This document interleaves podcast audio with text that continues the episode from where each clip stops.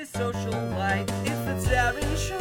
The Taran Show. Don't ask if he's single, you already know. Cause it's the Taran Show. A simple name for a simple guy with a simple face. It's the Taran Show. Hello, everyone, and welcome to the Taran Show. Uh, back from uh, from a week, uh, we had a very interesting and uh, intense conversation with uh, with Lita last week. But uh, today, I have brought you uh, a very fun guest. This is I'm, I'm so excited to, to be talking to this man.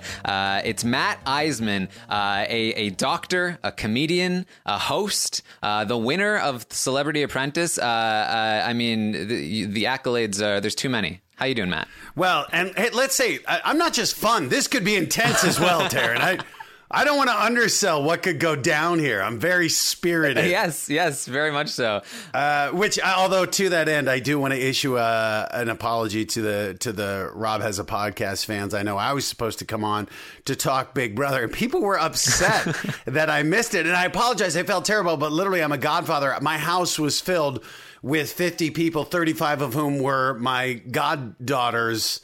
Uh, friends running around the house, these six to 10 year old kids. and I was just trying to make sure everything wasn't destroyed. So I, I was behind. It was my. My stupidity for thinking a party would last three hours instead of the seven that it did last. Yeah. Um, I felt like I was trapped inside the Big Brother house, like with Josh going around going, You played yourself, Meatball. Well, you know, you, you did play yourself. Uh, yeah, did, I did. No, uh, it's uh, you know these uh, these live shows for Big Brother. They uh, it happens. You know, you're not always able to uh, to make the uh, the show. It's much easier. Th- this know. podcast, you know, we can do it whenever we want. Much We can do it whenever we Yeah. want. It is. It's uh, but it's been fun. It's it's it's always great. I think reality TV has become a great uh, discussion point, and especially something like Big Brother, where it is happening real time. And because of the live feeds, I think you can have such a such a dynamic interaction online. I think that's been one of the secrets that Big Brother has that that a lot of other regular reality shows, including even American Ninja Warrior, this is why I'm not a ninja. I'm choking on smoothie. The fact that there's such real time discussion and the results aren't known. So uh, I think Big Brother really has such a, an excellent formula that puts the producers under the gun, but Kermit's in my throat. Uh, but it, but for me, it makes it so much fun to have the interaction, to have the real time play analysis without anyone knowing what's actually going to happen, and to see the the uh, live feeds. But I think reality TV, as scripted, has as well. But it's it's formed it's formed such a vibrant, passionate community. And as someone who's played in a game and then hosted a show, uh, I love it. I love. I live tweet. We just had the finale of American Ninja Warrior last night, and I was live tweeting it.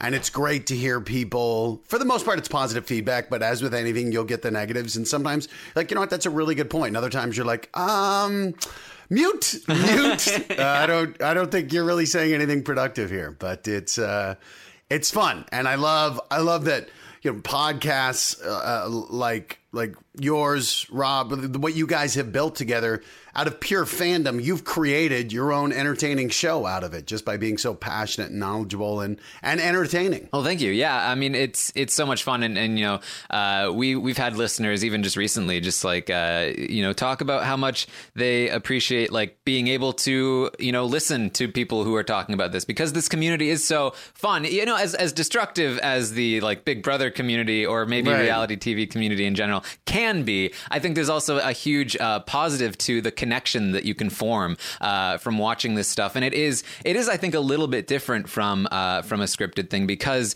it, it really is uh, you know for as as fake as people want to say that reality TV sometimes is, it's real life and anything can happen. You know, like somebody doesn't win American Ninja Warrior every season, and uh, your Right. favorite isn't always going to win Big Brother, but that's part of what makes it so exciting and so uh, connecting. I think.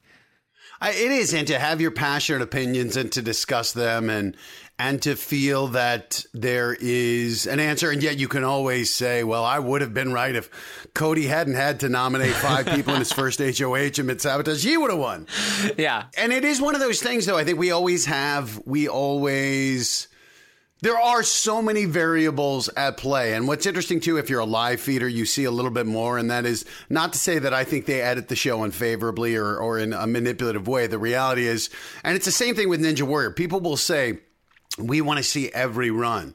And, you know, we're shooting for nine hours a night and we have an hour and 30 minutes roughly to to show runs and you just you simply can't show everything and the editing decisions have to be made and some people. It's funny i look at it as sports broadcasters where a lot of times a guy like joe buck on fox they'll say he, could be calling a game and it's green bay versus dallas. The green bay fans say you you love dallas. And the dallas fans say you love green bay.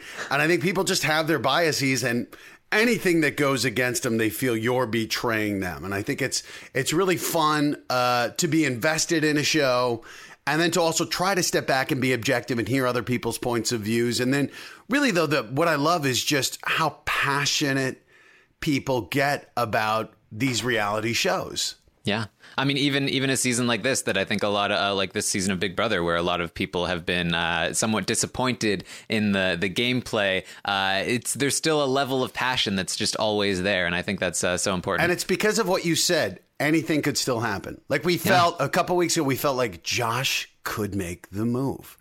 this could be where he goes over to Alex, maybe to Kevin, and even to Christmas, who I who I think was was, was never going to turn, but just say, guys, look, we, none of us can beat Paul. But together, maybe we just say, if we all get rid of Paul, then it's just us against us, and at least one of us has a chance to win. I thought that could have been a speech where it would have bridged any differences they had and just said, we're either we're playing for 50K or we take our shot now. And they didn't. And so it's, but it was, it, was- it was interesting to see it kind of happening. And I thought, I appreciate the players speaking to camera, not in DR, but just in the room, kind of filling us in and letting us know their hints. But in a way, it was just a tease because nobody did anything.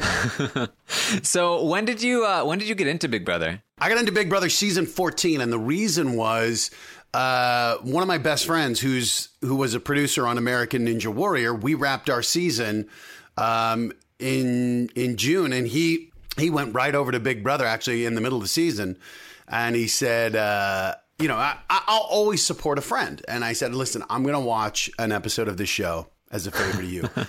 by the end of it, and this was season 14, where they had the coaches, you know, Dan and Boogie and Janelle and Brittany. And, and by the end of that episode, I think I texted him 57 times, just, you know, commenting on the people. And I just, the thing I loved about it was, to me, it was such a great sociological experiment of taking these people, isolating them, and just kind of putting them in box, shaking it up, but then just letting human nature take its course. And I just think you couldn't do that. I mean, I, you know, having been in medicine, the the prospect of trying to get 16 people to say live in a house for 90 days completely isolated, like you couldn't afford it. Only a TV show with half a million dollars would people sign up for this and and that to me is one of the most fascinating elements i love reality tv and i love watching people the mind games and watching them really the internal mind games where they just i thought vanessa rousso was a prime example where she had the skills and i think was in position to win this and simply couldn't handle the pressure and couldn't keep her mind straight in the same way a Derek or a Dan did, uh, and ended up just missing, uh, I think, the moves that could have saved her. Yeah, uh, well, um, they they recently announced a celebrity edition of Big Brother. Did, your, did your ears perk up when you heard about this? So what's funny is I was at the episode just before. I was watching the the eviction um, when Matt went out. Which, by the way, we were all biting our tongue when he's like, "I think Raven's a great player." We're like, what? Are you kidding? Dude, you're deluded. Uh, and two, and to, a lot of people ask that. They say boo him, and and one of the things they tell you, which I did respect and appreciate, is they're like, regardless of how you feel about this player, respect the game. Don't boo them, and don't do anything that might give them a clue as to what's going on. So the audience, while people at home are saying, "I would yell," that you know, you, you don't want you don't want to be the person who upsets the balance of the game or who somehow is some external influence, and you also do as as as poorly as I thought Matt played at the same time. He was in the Big Brother house. I'm there as Julie Chen's guest. You be polite. So that's why we weren't laughing and booing. um, but when they said the celebrity version, I was definitely I was definitely intrigued. But I've I've said, um, having done Celebrity Apprentice, where you know we were there from 7 a.m. till 9 p.m. But we would had nights off. They put us up at a Ritz Carlton, and because it was the celeb version, you weren't isolated. You know, it wasn't the same like the original Apprentice. They it was the same thing where they would put them in Trump Tower and they were locked together. We would have Sundays off, and I think those breaks made it so much easier. The thought of going in to the celebrity Big Brother house and honestly knowing the people that are probably going to get in there, knowing they want some wild cards, I don't think it would end well for me. So. Uh, unless CBS makes some big offer. And I also think NBC might be a little upset if Yeah. I went over to a rival channel, particularly I think it's going to air during the Olympics. So most likely I'll be watching every second of the Olympics, but maybe live feeding a little of the Celebrity Big Brother as well. Yes, sounds good. Uh, do you do you hold out hope that like maybe someday you will you'll find the time or you'll you'll be able to uh, to play this game? No, never. I I have no desire to play Big Brother. That's why I love watching it so much. I think it is such a psychological battle and I thought, you know, like going into this season Megan was one of my picks. As someone who had the military training and who was an interrogator, I thought she had the makings of a Derek about her and you see the pressure of this show and I'm just someone who I think is I tend to be a very positive person. I'm a collaborative person. Apprentice was easier in the fact that we tended to have tasks and be a team where we could collaborate together. That really kind of prevented the backstabbing until or limited it to the boardroom. I feel like in Big Brother, you have to have your head on a swivel 24 7, and yet be able to tone down the paranoia so you're not sabotaging yourself. So you're not going around like Ramses going from room to room to room to room to room and just annoying people and making people think, "Well, what are you planning?" And I think there's there's just a long form. I'm a more checkers guy, I think. Do you really have to be playing chess to go into this and have the ability, I think, to remember the lies, to be judicious with your lies? I mean, Paul has amazed me in that he has lied to everybody and pulled it off and largely kept them straight and they believe him. And even when they get suspicious, he still just kind of stares them in the eyes and is like, Well, you got a better plan? uh, so I don't think, I, I don't know. Would you go in? Uh, you know, I'd I'd love to play the game. My my my issue is uh, I don't want to be on live feeds twenty four seven. Right. Yeah. I mean, that is scary when you think about, like, even on Apprentice, there were times where I thought, did I just say something that could end my career? I don't think Right. I, I mean, maybe I did, maybe. And and we're seeing it. And, and, you know, there were lots of examples this season and obviously in past seasons where you're there for 90 days with nothing to do but talk. And inevitably, you're going to have conversations turn to things that are, people might say, inappropriate, particularly when there's no context given. And that's something, you know, as a comedian, I, I'm, I'm a big proponent of free speech and people being able to say what they say. Obviously, there can be consequences, but I always believe we should encourage people to speak their mind and, and, and have these discussions. And, and especially for me, when there's people are trying to make a joke or, or there's some comedic element to it, even if it's delivered poorly, I always want to say, well, it, you know, I, I don't feel that this intent was malicious. Maybe they could be educated as to why that topic wasn't appropriate. But to see the, I mean, just people getting crucified online for, and, and I also feel that, you know, one person gets attacked, then people who are fans of that person say, well, let me find something of this other person that, that is inappropriate. And, and uh, it just becomes this thing where you, you find people saying things that we, you know, they volunteered to go into that house and to be on camera 24/7 and that that is just a, a that is a huge a huge responsibility to monitor your words that carefully for such a long time particularly when you get fired up. I mean, I just even watching Josh, you know, with the pots and pans come at Mark, that was a point where I'm like like I get what you're doing, but when you start smashing these multi-pound steel pans in a guy's face, that is a visceral. He's you're you're promoting a visceral. I was amazed Mark didn't punch him, and that was one of those moments where I'm like, okay, like I get the psychological elements of the game, but you can't like try to induce someone to punch you. I think that I love people who play the mind games, or you know, Paul does a little bit of bullying, and you might not like it, but but I think he gets the psychological elements of of getting into it. And that's, you know, that's one of the other things too that I think we enjoy as fans with reality television is watching people be in situations we ourselves don't want to be in. And sometimes seeing things that we don't agree with or we don't find pleasant, but it's interesting to see how other people handle these difficult situations or see handle how they handle betrayal you know cody stomping out over the glass table or even jason not hugging alex in the moment and think what would you do you know would you just you know, yell at everyone, curse, walk out, smash things, or would you be like, you know what, it's just a game, handshakes all around? I don't know. I don't know. I mean, I, it's hard to imagine when you're in that emotional a, a uh, situation and you really. And the reality is, I mean, Jason was kind of blindsided, but for the most part, I think everyone's known what's coming this year. Well, you'd think. Uh, um, certainly, uh, you, you mentioned that uh, you know being a doctor that's part of uh, like you know how you enjoy uh, watching the mind games. Uh, you, I mean, you are now a you know comedian, a host, um, but you you started as a doctor. How did that come about? Did you always want to be a doctor? No, I think it was um, more it. It suited my my my skill set. Gr- growing up, I think I was really good at science and I liked people. My dad was a doctor and he didn't pressure me into medicine, but I felt like on paper it was the perfect career. Like you go into something you're good at, helping people. Um, medicine is a noble profession, and and I felt like it was something I could do. And, and and there was also the degree of people respect that as a career choice when you're kind of lost like it's you know a little scary to say oh, I don't know maybe I'll take a year and go ski and people are like you, you're graduating from college and you're going to go you know you're going to go be uh, uh, travel the world in a van or so you should make something of yourself and when you tell people I'm going to be a doctor people are like ah okay I I respect that. So there was a little bit, I think, also of this was a great, convenient answer. It felt good. It felt right.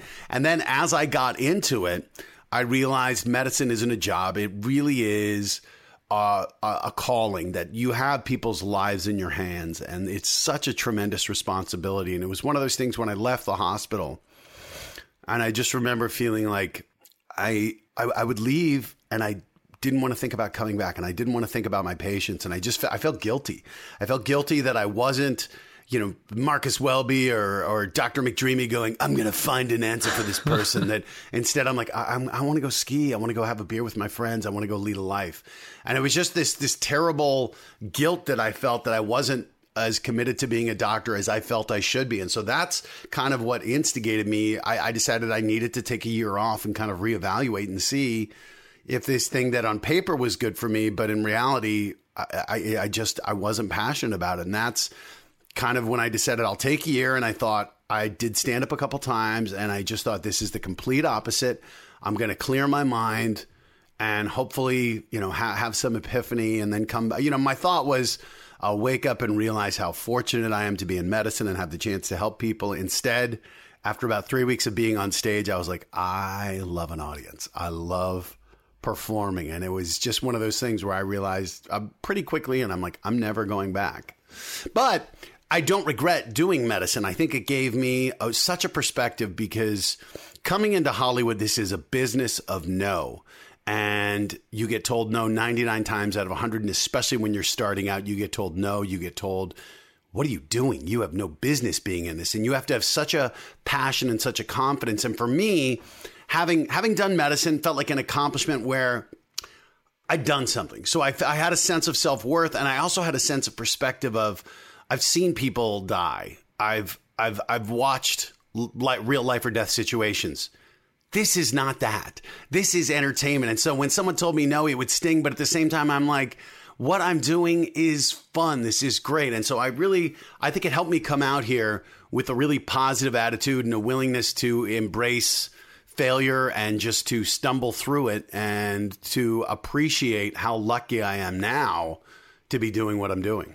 Uh, well, I mean, so I mean, you you came to to L.A. Uh, to be a comedian. Um, uh, that I mean, uh, did were you scared of, of, that decision? I mean, you said you you felt like you would go nah, back. It-, it was it was because honestly, I think I was so relieved to have told my parents that I was thinking of of leaving medicine and and and taking off this mantle of kind of what I should be or the expectations of the correct life and taking it off. I, I, just had this lightness of being coming out here that I probably should have been more scared that it was a bad idea to come out here having done stand up like six times and to come to one of the most competitive markets and to not really be good. And probably a lot of people saw me and go, what do you do?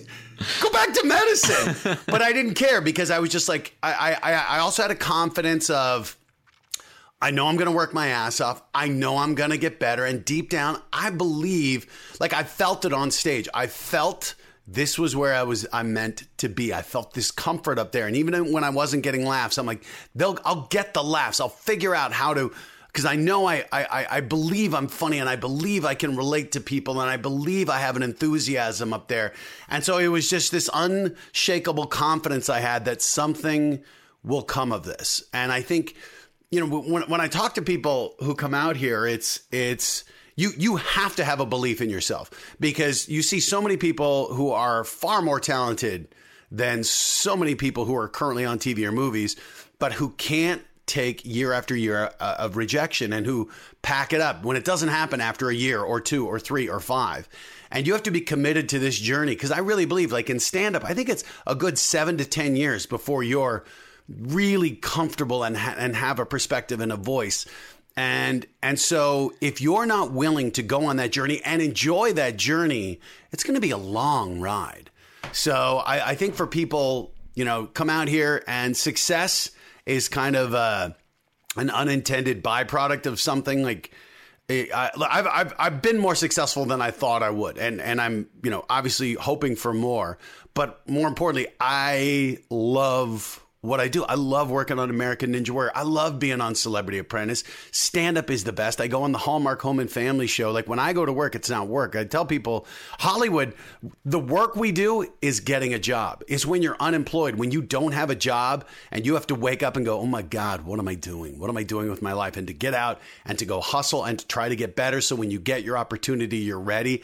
That's the work. But when we get to do our jobs or we're doing a podcast or something, it's just a blast. It's just fun. We're just BS. This is what we would do with our friends. Yeah, exactly. And I mean, I talked to uh, to Eric Stein from uh, from Big Brother Eight, America's Player, um, mm-hmm. and uh, that's that's a lot. I saw he's like it was ten years. They still haven't invited me back. I was like, yeah, boy, I yeah, love the passion. Um, he, uh, I mean, he's he's talked about that as well. Where like, um, you know, it took him a long time to sort of uh, get to a place where he felt like, uh, I mean, he's now trying to create his own reality shows. Um, essentially, he's he's, he's yeah. workshopping ideas. He's he's selling them out. Um, and you know for him, that is uh, that's what he loves doing. And even if he's not successful with it, he was like, uh, "This is this is it's worth it. It's worth it to try." Um, and it's it's I mean that's sort of what I'm doing as well with like the podcasting. Like I, I am a video producer, but I, I quit my job um, and and I'm, I'm focusing on this and I think that um, you know it is it's scary for me. Like uh, you know, I, I you know I don't know if I'm going to be able to continue doing this, but I know that like doing right. this makes me so happy, and it doesn't feel like work, even though I, am working like all day every day. Right. And so it's it's so it's so great to hear from people like you who like you know you I mean you were a doctor and you decided to go be a comedian, and uh, and it sounds like you felt the same way, where it was just like it didn't matter whether or not you reached success, you're just doing the thing that you loved, and that's I, that's what really yeah, I, I, could easily have stayed a doctor and probably had a very comfortable living and never worried about the future, but been deep down deeply unsatisfied. And I would much rather be out here. And things are great now, but look, we understand the reality of of television. American Ninja Warrior is great. You know, a year to what everything ends and to be in a profession where you're like a just getting a show on the air is a home run let alone having it last a season let alone multiple seasons. And you know there there there's a there's a plus and a minus right now in the business. The the the plus is there are so many more outlets than ever before that you can literally have a computer put a podcast out and find an audience but because there are so many outlets, it's harder to stand out. And what we're seeing is the compensation is dwindling. It's much harder. There's much more money involved, but it's spread out among so many more people. So it used to be if you were on a network show, you know, there was one of four shows that would be on a, on a night or something. You you you you could make the life changing money, and now you make a good living, but you're like you need to find the next thing. And for people who are doing shows on Hulu or FX unless it's the hand Handmaid's Tale. A lot of these people are like, okay, I'm I'm making it to stay alive this year, but I gotta I gotta keep the show on the air. I gotta keep going, and so it's it's an interesting conundrum of we have so many more opportunities, but at the same time, you have to figure out on your own. It used to be my show gets on the air, there's going to be an audience because there's nothing else to watch. And now you see it. You see how from week to week, or a, a, a show on Netflix that they work nine months on, they put it out. People binge watch it in eight days, and they're like, now what? What, what am I? I, I got to wait a year and a half, and then when your show comes back, will people watch it again?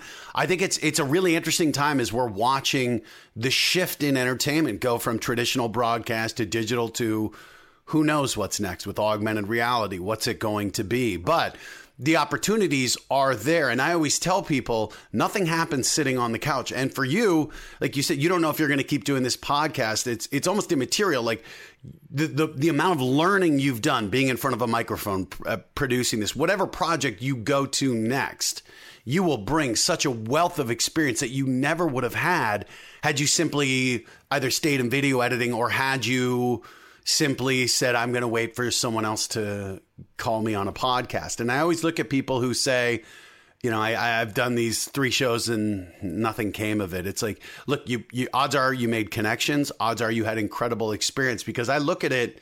I've done so many shows and that you know didn't didn't resonate or didn't get big, and then a couple that have had a lot of success but were very small. And so then when you get an opportunity like uh, American Ninja Warrior or I go on Celebrity Apprentice, I kind of felt like there's nothing they can throw at me that I haven't done. There, there's no situation where I'm going to be having to talk to a group or pitch a group or be funny or work hard. I, I feel like all the work you do pays off in the end in in your learning if you're really learning and paying attention and kind of when you when you have a stumble instead of crying going well what did I learn from it what did I do wrong what what can I what can I gain from this do you find that you are in a position, or maybe you used to be in a position where you were kind of always looking for what's the next thing? Like, how do I keep myself afloat? I, the funny thing is, and like, I, I feel like my career has never been better now, and I feel more pressure than ever, I think, to find the next thing because I see, I, I, I kind of feel like you get a certain there are always more opportunities. And I never want to tell people, like, you know, you blew it. You blew your one shot. Nobody ever gets one shot. Even if it was, you know, what Jon Cryer supposedly turned down the role of Chandler Bing and Friends and was devastated, but he gets two and a half men or whatever. There are always going to be other opportunities. And to feel like I blew my one shot, that's never the case. Um, but, you know, you also know, like right now, I, I think work begets work, and between American Ninja Warrior and Celebrity Apprentice is already it's already fading. It wasn't as big as we hoped it would be, and you know I'm doing the Hallmark Channel in comedy, but I'm always aware of. I I am looking for things while people are interested in me because while you're on TV, people seem to like you. But you go off TV, people forget about you awfully quickly, and then you kind of become, well, that that was last year's flavor. So there really is a sense of of and believe me, I will say this I am working my ass off to maintain American Ninja Warrior, and I will stay with it until the wheels fall off and the horse is dead, and I am still crawling through the sand. It, I love the show, it's been amazing to me. Um, but it really gives me, it's, you know, we're, we're shooting 17 days out of the year. So there's a lot of opportunity to try to find the next thing and hopefully with NBC. And so, you know, I'm trying to come up with concepts. You're always taking meetings um, and trying to figure out what is that next thing. And I think that's a healthy it's a healthy mode because the other thing is you never want to feel like I'm good, I'm set, and then have your legs cut out and go, oh my God, what do I do? So whatever I'm doing, I always assume it's the last year. And I always every project, I'm always looking to say, how can I add as much value as possible? Because I've been on plenty of shows, virtually every show I've been on, I've seen people replaced. And people who thought they were irreplaceable got replaced. And the show might not have done as well, but for the most part, there are very few people who can't be replaced. So I think a good secret is try to make yourself as irreplaceable as possible. Be a value add. Be someone who's positive, professional. You know, you don't quibble over little things. Stand up for yourself when you need to. And when it's a big battle, dig your heels in. But at the same time, know know your value and and and and be prepared when you really dig your heels in. Be prepared for them to say no. And don't don't call the bluff if if you're not if you don't want to hear them say, "Fine, we're doing the show without you." And that's that's uh you know, that's that's the ultimate gamble, and you see it. I mean, Nick Cannon on America's Got Talent. I think he was really upset with NBC, and he thought that the show was not going to move on without him. And they put Tyra Banks in, and the show hasn't missed a beat. And you know, Nick may feel he may feel morally he had to do it, and I'm sure financially he's fine. But there is a certain amount of pride, you know, we all have where you feel like this show couldn't survive without me. Most shows, you know, I, I, it's hard to think of it when when Charlie Sheen leaves Two and a Half Men and they put Ashton Kutcher on and the ratings dip, but the show goes on. The number one star on the number one sitcom and the show goes on. I think that sent a message to everybody about you know, be real about how much value you add. And that's why if you can create a show, if you can own it, if you can be an executive producer on it, you have a lot more say, you have a lot more upside. But strictly as talent, I think it's always key then to say, how am I going to add value?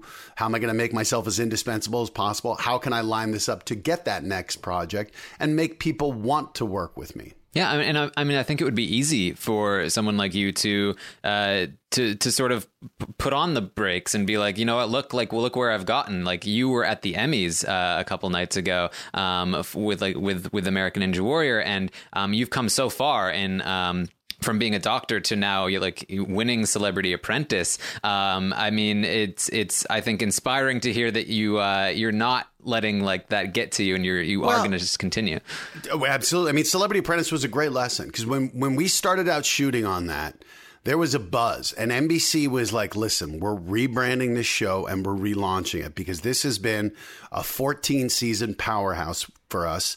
And we need, we know this season, if it does well, could mean another 14 seasons of reality TV.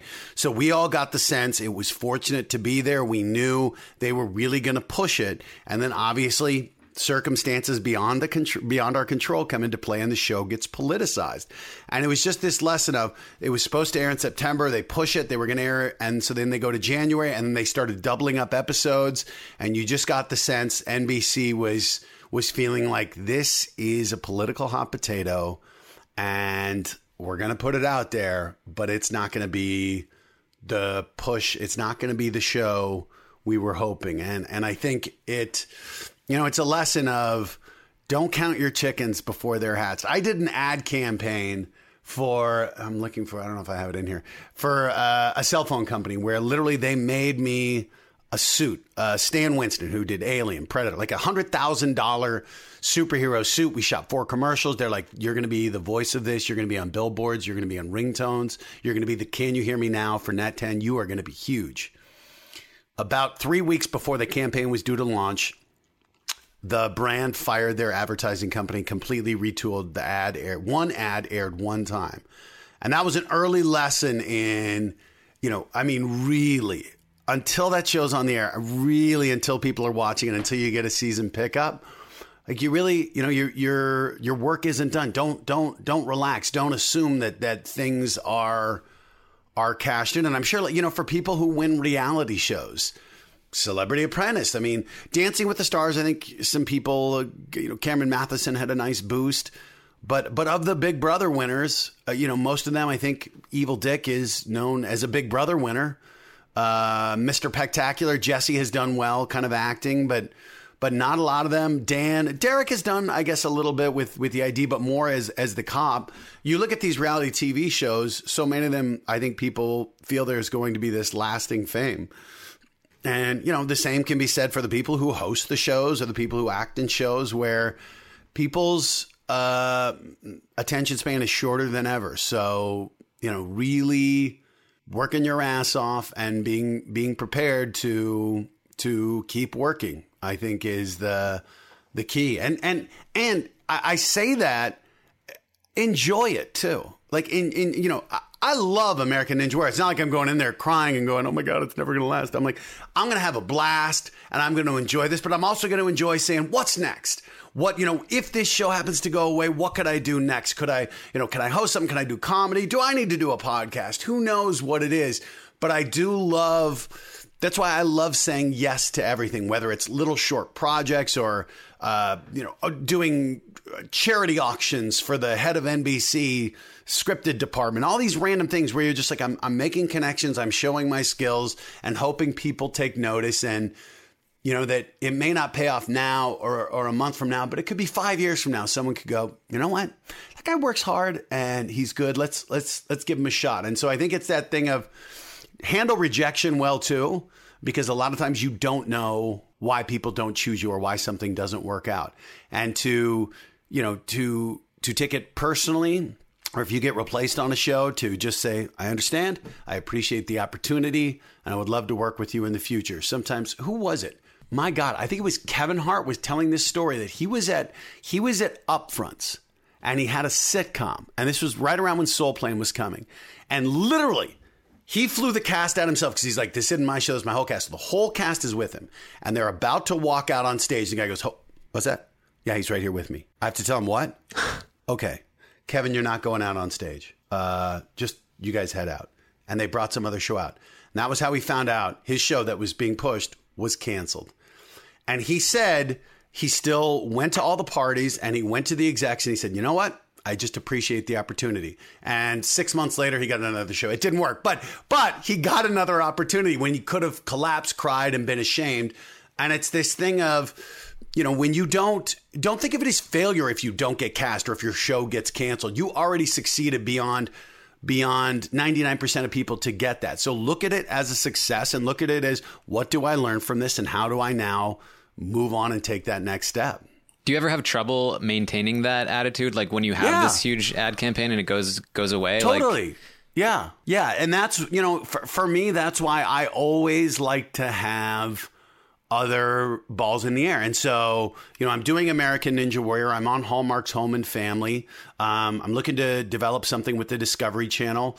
Um, I'm doing stand up comedy as much as I can. I'm doing corporate events, uh, which pay well but aren't always a ton of fun. And I'm I'm I'm always looking to develop and make connections um, because I know these things are going to come. The the setbacks are going to come, and it's nice when you get punched in the face to be able to turn and look and go, all right.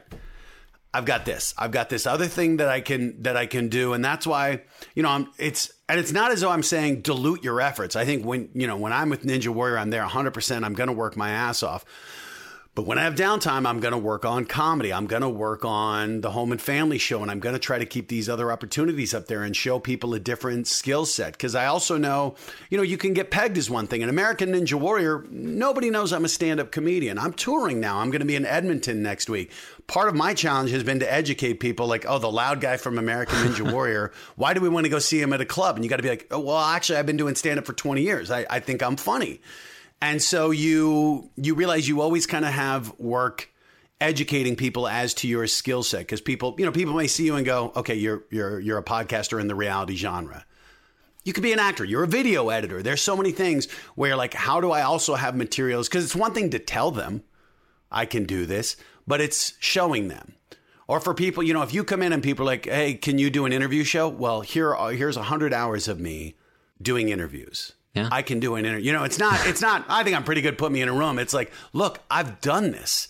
I've been through, I've had bad interviews. I've had good interviews. There's nothing you're going to throw at me. And that's, you know, hosting wise, I've done so many different shows from game shows to, you know, medical pilots to obviously ninja and different things, scripted. I've done, uh, you know, prompter, whatever, where I feel like there's not much they can throw at me. And still, I've tanked an, I, I just tanked an audition a couple weeks ago. I just tanked it and it hurt, it stung, and I was pissed for a day. And then the next day I got up and I'm like, all right, I wrote down the notes that I thought I learned from it, the mistakes I made. I'm like, okay, move on. Don't don't dwell. Yeah, how do you uh, how do you maintain that perseverance, like uh, the the motivation that it takes to to just keep going and pushing all the time? I think I think some of that was kind of the work ethic that my parents gave me, and I think it's also seeing it work. Like seeing it work. That was one of the good things about going through medical school. Is medical school was ridiculously hard. It was a lot of work, and yet I got through it. And I got through it because of hard work. And there were times, and so honestly, like I look at Apprentice, and uh, you know, as, as as comical as it may sound, that was hard work. That was a real challenge to do a task in a day.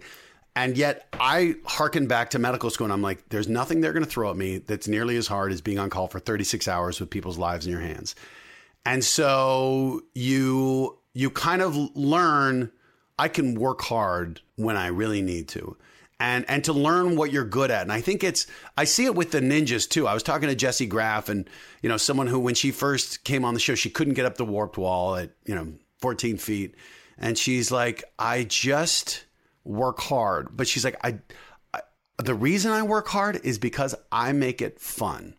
I find a way to challenge myself so I enjoy doing the work because there aren't many people who have the discipline to do something they hate eight hours a day, day after day.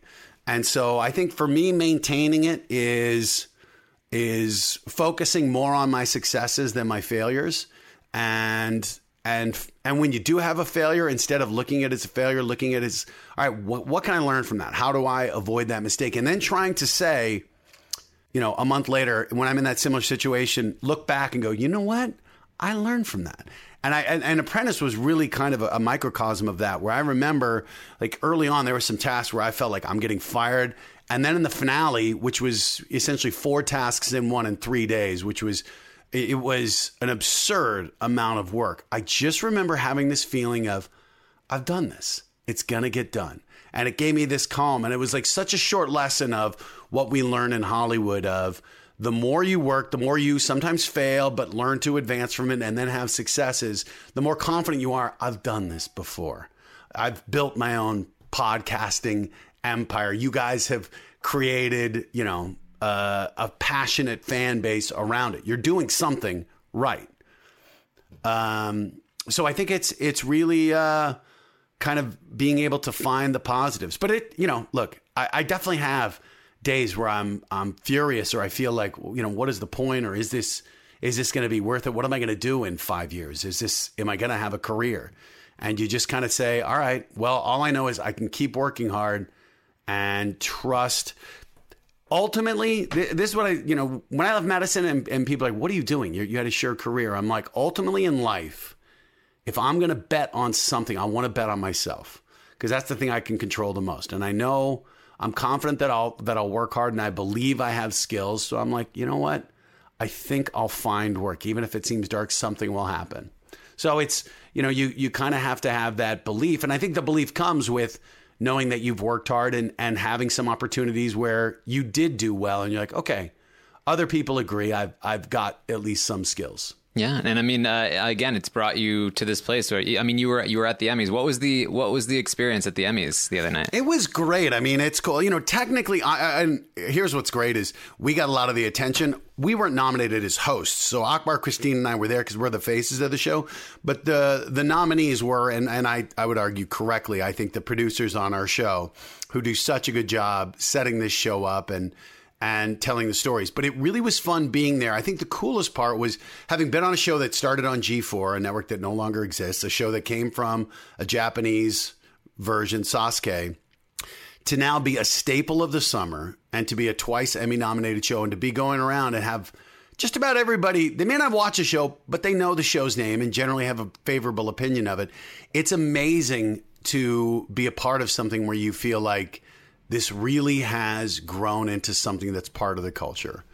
And it's an amazing feeling to to have worked so hard on so many shows and and I didn't see it coming. You know, when I got on this show, I thought it was going to be a niche show and and yet it just I think a combination of hitting at the right time and some phenomenal producing. I, I think the storytelling our guys do and figuring out how to make two hours of essentially the same thing, people running a course, feel fresh, and they do a great job with that.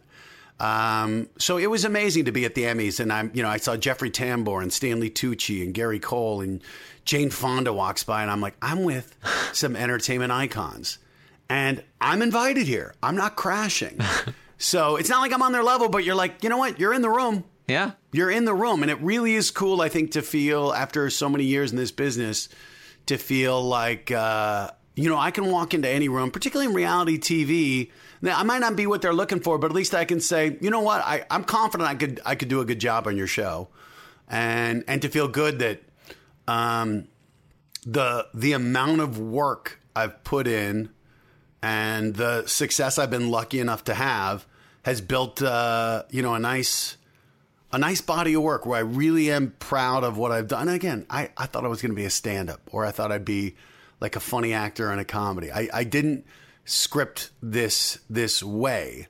It happened because I said yes to opportunities and then worked my ass off and stumbled into a show that I absolutely love and now it's you know bringing me back to comedy and and uh, so you know when people are people are I, I, when people are starting out I think you know have your vision have your direction but don't be afraid to say yes to something that seems completely off the wall because the the things you learn. Like for for me, acting class really helped me host, and it's helped my stand up.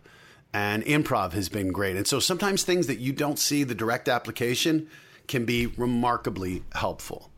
Um, so that's why I always feel like when I, you know, I tell people just say yes if if you can do it, you know, drive three hours, do some kid's student film, or go do an interview with someone. Who knows what you learn? Who knows what connections you make? Or for me, I listen. I, I think of all the podcasts I've listened to and, and people I've learned from, or connections you've made, or then you meet someone and you're like, "Hey, man, hey Barry Katz, I heard you on Jay Mohr's podcast." And all of a sudden, you're having a conversation with them, and I just think one of the things I think is we have such an unbelievable resource for people who are starting out. Virtually any director, producer, star, any show creator. I mean, Allison Grodner, like the people who run Big Brother are on Twitter. Robyn Kass, who casts it. You can whether you, you can listen to them, you can hear their thoughts, you can interact with them, you can learn from them, you can you can ask, you know, what's your advice? You, you are the accessibility to people. There are no more gatekeepers. You can talk to these people who could potentially give you jobs or, or people who are idols of yours and you can learn from them and you can do a podcast there are there are so many things you can be doing during the day to advance your career and learn it's just it's it's an incredible time yeah, well, something else that you've uh, you've dealt with, and you've talked about this on uh, some of the shows that you've been on, is uh, that you were uh, you have rheumatoid arthritis. Yeah. Um, can you tell me like what that is, like what what the experience is of having that? So it's a, for those who don't know, it's an autoimmune disease where my body attacks itself and it tends to localize in the joints. So the hands and feet are the worst affected. My hands, they look pretty good. My feet look like Sasquatch. They're not. They're not exactly pretty. Um, but it also causes fatigue and it causes some some generalized inflammation. And you know, when it initially hit me, it definitely it rocked my world. It really transformed my body. I you know, during the onset period before I was diagnosed, I ended up gaining 50 to 60 pounds. I was sleeping 10 to 12 hours a day. I was stiff. I had horrible feet. And I got on treatment. And I'm not, you know, I'm not the same 20 year old I was. Of course, I'm much older than that. Um, but I think it also, uh, you know, made me, uh, it, it, gave me a different kind of fight in that uh, I realized I'm dealing with a chronic disease now. This is something, there's no cure. I'm on medication for the rest of my life for the foreseeable future. Um, but it's something that also gave me a cause with the Arthritis Foundation. Um, and I see it. I think that's one of the cool things with American Ninja Warrior is seeing how I'm open about my story because I think most people looking at me wouldn't know I have it. And I thought, I remember when I was diagnosed, I looked up rheumatoid arthritis, and you only see worst case scenarios. And I wanted people who were newly diagnosed to see people who were doing well with the disease. So to realize this isn't some, you know, you're not going to necessarily be confined to a wheelchair or, or lose the use of your hands. There are great treatments out there. There's hope. And so I think you you kind of get the opportunity to be um, I don't know about a role model, but be someone who is like, hey, I, I, you know, I talk to kids. That was why it was great going on Apprentice and, and telling my story about having rheumatoid arthritis because I know there were. I met someone on the show, uh, an editor on the show, who comes up and goes, "I was just diagnosed with rheumatoid arthritis, and I've been crying all night. I've been talking to my family and friends, but I wanted to talk to someone who has it." And I was like, I mean, this is this is one of those moments where you're like, "Wow, how how great is it that I told my story that I could be here for this person and just kind of say it's going to be okay. You know, there are treatments out there. You're going to be fine. Um, so it's uh, it's and that's that's one of the nice things when you have a modicum of fame is being able to say, you know, if people will listen or if you get to go on um, Celebrity Apprentice, you can do. So. I mean, I raised nearly a million dollars for my charity, but more importantly, I, I've I've talked about it countless times and let people know about the Arthritis Foundation and the work they're doing. So, you know, it's it's we all American Ninja Warrior has shown me how many people you just would never know have battles. You know, Jimmy Choi, this guy who has early onset Parkinson's, that you, most people probably don't know. And you see, so when you see someone and, and you you don't know why they're struggling, we just don't know what other people are going through. And I think that's why that kind of having that kindness, having that sympathy, and going, I don't know what's going on in their shoes but you know, sometimes people just need a pat on the back, or or uh, how you doing, or is there anything I can do? And you'd be amazed how sometimes it's just no, you know, I'm, I'm bummed the Broncos are lo- the Broncos lost, or sometimes it's like, yeah, I was just told I have a chronic autoimmune disease and there's no cure, and it's like, all right, well, I don't know how I can help you, but I'm here. I'm here for you. And I think one of the cool things with Ninja Warrior is seeing this community that's formed that supports these athletes together. And that's, you know, social media often seems to be the opposite. but I think this, what's fun is even in the bitching, I still see a lot of people like in Big Brother or Ninja Warrior when they're complaining, still supporting each other. And I think basically, you know, I, I don't think that Twitter is a is a true connection, but it's better than nothing. And I think, you know, anytime we, we really connect with people, and obviously that's what our job is, is connecting with people and telling stories. Um, I think you you're better for it. You're better for having connected with people and, and shared your experience and learned about theirs. Yeah. Uh, so, uh, talk to me about this this season of, of Ninja Warrior. Um, you know, uh, well, t- talk to me about it in general because, like, uh, you said that this is like uh, like 17 days of shooting essentially. But yeah, so we finished shooting. We finished shooting in June, and last night was the finale episode, and we had a record number of finishers on stage one. Stage two, absolutely brutal. Only three people got through it. So it was Sean Bryan, the Papal Ninja. What a great story! This guy who was considering being a, a, a brother, a, a monk, a Franciscan monk, I believe, and instead is still working with the Catholic Church. And Najee Richardson, this former gymnast, and Joe Moravsky, the meteorologist. They're the three who go on stage three, and none of them complete it. And at the end of the show, people are like, but nobody won. And I, th- I thought it was so great because it's, again, It'd be like Big Brother if they all just went, you know what? Everyone got voted off. Nobody wins yeah. this year. Sorry. The jury decided think, uh, nobody yeah, wins. jury decided y'all stink. I, I think it's great in American Ninja Warrior to have this show, this reality show, where victory is not guaranteed and it's about the struggle and i think it is it is one of the shows that's such a good metaphor for life the literal and metaphor obstacles these athletes overcome and the stories the stories we get to tell are amazing. So it was it was an awesome season, and you know we look at it. I, I think the stories that pop, you know, Alyssa Beird, this fifth grade teacher, but the the, the stories people love are Kevin Bull, who has alopecia, and, and the children who have this condition who look up to him, or you know Lance Pekus, whose wife is battling multiple sclerosis, or Sarah Poulin, the one who lost her her son, or Kenny Niemitalo, who whose daughter last season is in the intensive care unit, newborn girl Hazel with congenital kidney failure. Prognosis is not good. Someone at home watching says. I'm going to see if I'm a match and donate a kidney. And she she matches, gives a kidney this year. That little girl's on the sidelines, expected to live a normal life because of our show. And so I thought that was such a great thing where you're like, it doesn't matter how he does on the course. He's he saved his daughter's life coming on this show. And you thought, what what a what a victory. And so I think Ninja Warrior is is a little bit for something that seems so traditional, this, you know, athletic type competition, to have it be so different in that so much of it is about the stories and the struggle and that you don't have to hit a buzzer to win. And I think that's made it really fun for us and a little different. And that's why, you know, at a time when sports are getting more competitive and and more cutthroat, to have something where there's a community that lifts and supports each other makes it more unique. So it's it's it's and I would love to say we had that idea, but it was the ninjas who told us this is this is who they are. This is how supportive they are. They get better together and they support each other, and it's it's awesome to be a part of it. Yeah, and you know, I think that was really uh, what what made Sasuke successful too. It's the the camaraderie between the athletes, mm-hmm. and that really translated to the American version. There was there was one season where they did like a boot camp. Uh, we tried it. Weird, we tried yeah. it, and, and, no, and literally, it was the end of the first day because uh, the people were from Survivor, and they thought we're gonna have cutthroat. And at the end, one guy was shouting out advice on, on to the other guy on how to beat him on a rope climb. and we met at the end of the day, and we're like, we have this all wrong. Mm-hmm this is not cutthroat. This is competition lifting each other up. And so we, we, we stuck with the boot camp. And what was interesting was we actually saw where we had an obstacle. This was the floating doors. The first time we had the floating doors, nobody got through it for four days. The fifth day, David Campbell figures it out. Within 20 minutes, he taught everyone else how to do it. And to me, that, you know, he could have easily said, I'm not teaching anyone, so I'm going to be the one who can get through this. Instead, he shows them all how to do it and they all got better. And we're like, that's Ninja Warrior. Yeah.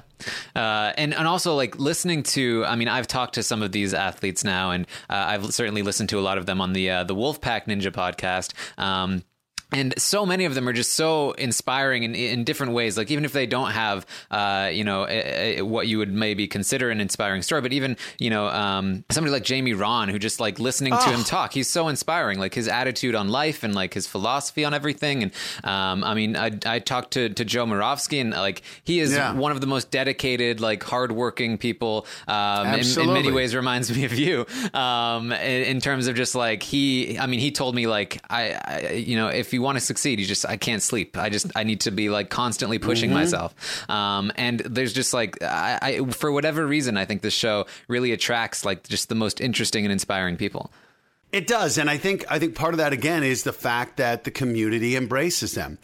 So it's that thing of if you come in and you're not good, you don't get shamed, you don't get pushed aside, you get lifted up.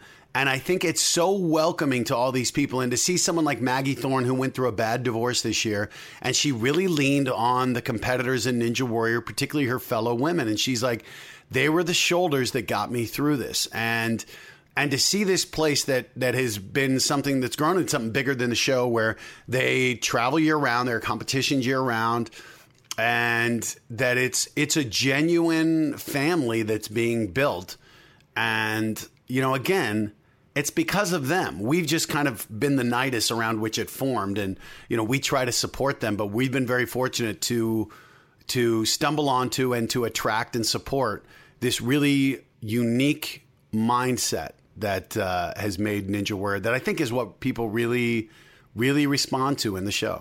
Does that does that help you like find meaning in your work? I mean, I think a lot of people, um, you know, especially with reality TV, they consider it frivolous or meaningless. Um, but I know that even just as a podcaster, like I find meaning in in what I do. Is that does that help you find meaning in what you do as well? Absolutely. I mean, look, it's a lot easier for us knowing we're telling these stories and for Akbar and me to be able to cheer for for all of them and to feel like we want everyone to succeed. And and we can genuinely feel that way. And we, you know we don't we don't have any vested interest. It's not our million dollars. Um, I, I think it is it, it has been uh, uh, uh, an amazing show to be a part of and seeing the impact it has. And seeing people transform their lives or seeing young kids get active and feeling like this you know like my mom says i'm proud of this show Yeah. Uh, so um, I think this is a very important question. How do you not just crack up every time Akbar does an Akbarism? Sometimes I do. Sometimes they have to edit it out. And at the other hand, though, I love it. It's it's so much fun because he's such an enthusiastic guy, and the words come out. And sometimes I'll pause and go, I don't know what he meant. I don't think I don't think he knows what he meant, and yet I get it. I get the enthusiasm. So it's uh, it's fun. I think we you know we've really formed this unique partnership, and we just we have a good time. You know, we're doing it for eight or nine hours in a row. It is a marathon, and in Vegas, that's five days. You know, we're doing. You know, again, we're hosting, but as hosting goes, it's about as as taxing and as high energy um, as as any reality show out there. We really have to give it our all, and so um, it's fun to have someone out there who I think matches my enthusiasm and and that brings his own passion to this. And you know, again, he played at the highest level. He gets it, and we we love. I think both of us love the moments when you see an athlete do something that you know they'll remember the rest of their lives. And it's not always like Michael Stanger when he hit the buzzer and his wife was there. That was a great one. But Stephen Mowell, the autistic guy who turned 21, competes in Kansas City, goes out on the second obstacle. His run was less than 90 seconds. And when he got out of the water, his parents are hugging him. He got a standing ovation. And you just felt like that was one of the greatest, most successful runs we've ever had on American Ninja Warrior. And it was one and a half obstacles. And that was when I really started to get success can come in a lot of different ways. And it also felt like how special it was to have this guy where getting through that first obstacle was great, but for him, it was getting on the course, overcoming the difficulties through his autism of socializing, and finding that through American Ninja Warrior, he could make friends and change his life through this show. And you just thought, my God, this is, you know, this. This is great. Dan's funeral is an awesome moment, but this is pretty cool too. well, nothing beats Dan's funeral. It was the be- best moment. It was great. Uh, well, so I want to thank you so much for for joining me here. Um, My I've, pleasure. I've always been uh, such a huge fan. I was definitely uh, rooting for you on the Celebrity Apprentice. I appreciate it, um, Terry. uh, I was I was definitely hoping that you would be uh, on Celebrity Big Brother, but uh, it's all right. You know, I, I understand. Well, look at look at it this way. At least I'll be able to talk about it with you. And again, my apologies. Now, I think you guys get it, but to the to the hashtag RHAP fans, um, it's all good, guys. I love these guys. I will come on anytime they'll have me. So I appreciate it. And Taran, I appreciate this long form interview, man. This was great. Yeah, thank you. Uh, yeah, I mean, it means a lot. You know, um, you're like uh, everybody I've interviewed so far. They've been in like the RHAP community or like from Big Brother, Survivor, uh, and you were very gracious to be the the first person sort of outside of that bubble. So, uh, Well, I you. became. I mean, I, I I just became a fan by following Big Brother and everybody commenting on you guys and your comments and being like, all right, I want to hear what these guys have to say. So it's it's again, it's fun. We connected through our fandom on Big Brother and through Twitter, and that's one of the cool things is now we've connected in person. You you come out to the course, and it's it's it's what's so great about. It's one of the great things about social media is that we can do this. Yeah, it's awesome. All right, so thank you everyone for joining us. Uh, there's of course uh, you can uh, subscribe to the podcast on on, on iTunes, uh, the Taran Show. That's T A R A N uh, show. Uh, you can follow me on Twitter. I'm at Armstrong Taran. Uh, Matt, how can people find you? Uh, at Matt Iseman, M A T T I S E M A N, Twitter, Instagram, Facebook. Um, I'm going to be in Edmonton next week at the comic strip and check out my dates. I'd, I'd love for people to come see me do comedy. Awesome. Uh, yeah, so that's about all we've got for you. Uh, do you have a do you have a hashtag that you want to uh, people who li- listened all the way through they can uh, tweet at us with a hashtag? Oh, God. I don't know. Hashtag, how about hashtag apprentice ninja? I'm trying to combine the two. Uh, BBA and W, big not about. They may not appreciate that. They're already miffed at me. How about um, uh, Taran Ninja Warrior, TNW? All right. that's Team Ninja Warrior. That's Team Ninja Warrior. Shoot, we've already got this. Uh, you can do Taran Ninja Warrior. I think that works. Taran Ninja Warrior. That's it. Hashtag it that if you if you listen all the way through, guys. Yeah, yes. Uh, so thank you everyone for joining us. We will see you next time. Asking questions. Karen's finding out. Karen's looking deeper. That's what it's all about. It's the Karen Show. So you